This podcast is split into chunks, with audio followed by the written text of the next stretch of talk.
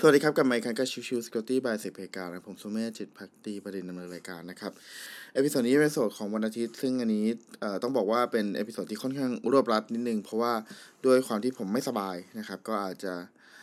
รีบสรุปข่าวหน่อยละกันนะครับ โอเค มากันที่ข่าวช่วงแรกก็คือเรื่องของการถูกโจมตีนะครับ ในช่วงของสัปดาห์ที่ผ่านมามีหลายเจ้ามากที่ถูกโจมตีนะครับเอ่อแล้วก็ยึดตัวของ Twitter ไปนะครับ ก็จะมีดังต่อไปนี้เลยนะ ผมจะไม่แยก ตามไลน์นะครับหนึ่งคือ SEC ครับกลต.ของทางสหรัฐครับ ถูกแฮ็กนะครับ Twitter แล้วก็เอามาโพสต์เรื่องของ Bitcoin ETF นะครับซึ่งเป็นข่าวปลอมก่อนที่จะออกจริงว่า โอเคยอมรับนะครับสองคือทางฝั่งของ Netgear Hyundai ก็เป็น part ที่ถูกโจมตีเช่นเดียวกัน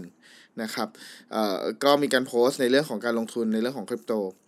สามคือทางฝั่งของแมนเดียนนะครับ ก็เป็นการเอ่อถูกโจมตีเช่นเดียวกันในช่วงของสัปดาห์ที่ผ่านมา แล้วก็เอ่อล่าสุดก็แมนเดียนก็ออกมาพูดถึงในประเด็นนี้ว่าการโจมตีนี้เกิดจากที่ตัวของ third party ของเขาถูกโจมตีมากกว่านะครับ อะนอกเหนือจาก Twitter แล้วก็มีเรื่องของทาง T-Mobile App ครับ ก็ได้ถูกโจมตีเช่นเดียวกัน แล้วก็ทำให้ตัวของระบบ T-Mobile นั้นถูกเเข้าถึงได้แล้วก็มีข้อมูลรั่วไหลไปบางส่วนนะครับ ทางนี้ตัวของทาง T-Mobile เว็บไซต์ก็ดาวลงมาเลย ในช่วงระยะเวลาหนึ่งนะครับทางนี้นั้นตัวของทาง T-Mobile ยังคงดำเนินการสืบสวนสอบสวนอยู่ ยังไม่มีการระบุว่าเป็นการโจมตีลักษณะแบบไหนนะครับ ข่าวช่วงที่ 2 ก็จะเป็นเรื่องของช่องโหว่นะครับในช่วงสัปดาห์ที่ผ่านมามีพูดถึงเรื่องของช่องโหว่เยอะมากนะครับเป็นตัวใหญ่ๆทั้งนั้น ตัวแรกที่จะพูดถึงกันเลยเรื่องของอีวันติครับก็คือตัวของ p u l s e เคียวเก่านั่นเองนะครับเริ่มมีการถูกโจมตีลักษณะของ Zero Day ไปยังตัวของหน่วยงานต่างๆนะครับซึ่งในพาร์ทนี้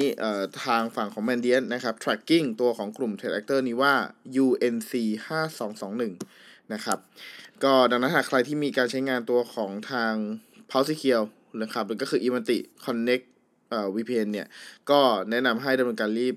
แพชนะครับ คือมันไม่ใช่เรื่องเป็นแพทอะมันเป็นเรื่องของการแก้ไขตัว configuration ให้มีความปลอดภัยนะครับ ไม่ตกเป็นช่องโหว่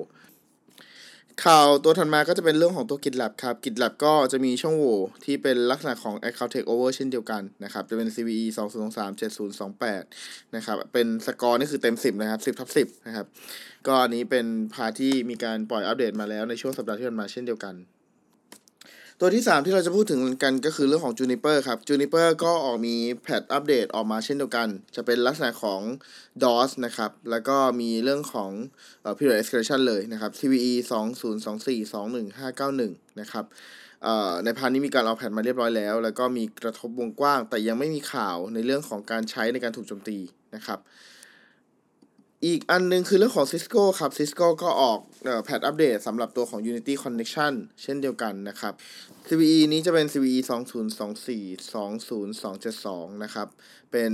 ช่องโหว่ที่ตัวของ Web Based Management Interface ทำให้ผู้โจมตีสามารถทำ Remote Code Execution ได้นะครับ โดยดำเนินการอัปโหลดไฟล์ ซึ่งเอาจริงๆแล้วมันก็คือจะต่อเนื่องจากตัวของ Apache 2ที่เป็น 2023เอ่อ50164 นั่นเองนะครับ โอเค ในช่วงสัปดาห์ที่ผ่านมาก็ประมาณนี้นะครับ ต้องขออภัยจริงๆที่อาทิตย์นี้ค่อนข้างรวบรัด เพราะว่าผมค่อนข้างป่วยไม่สบายหนักมากเลย จริง ๆนะครับ ก็ประมาณนี้ครับ ขอบคุณทุกท่านเข้ามาติดตามแล้วพบกันใหม่สำหรับวันนี้ลากันไปก่อน สวัสดีครับ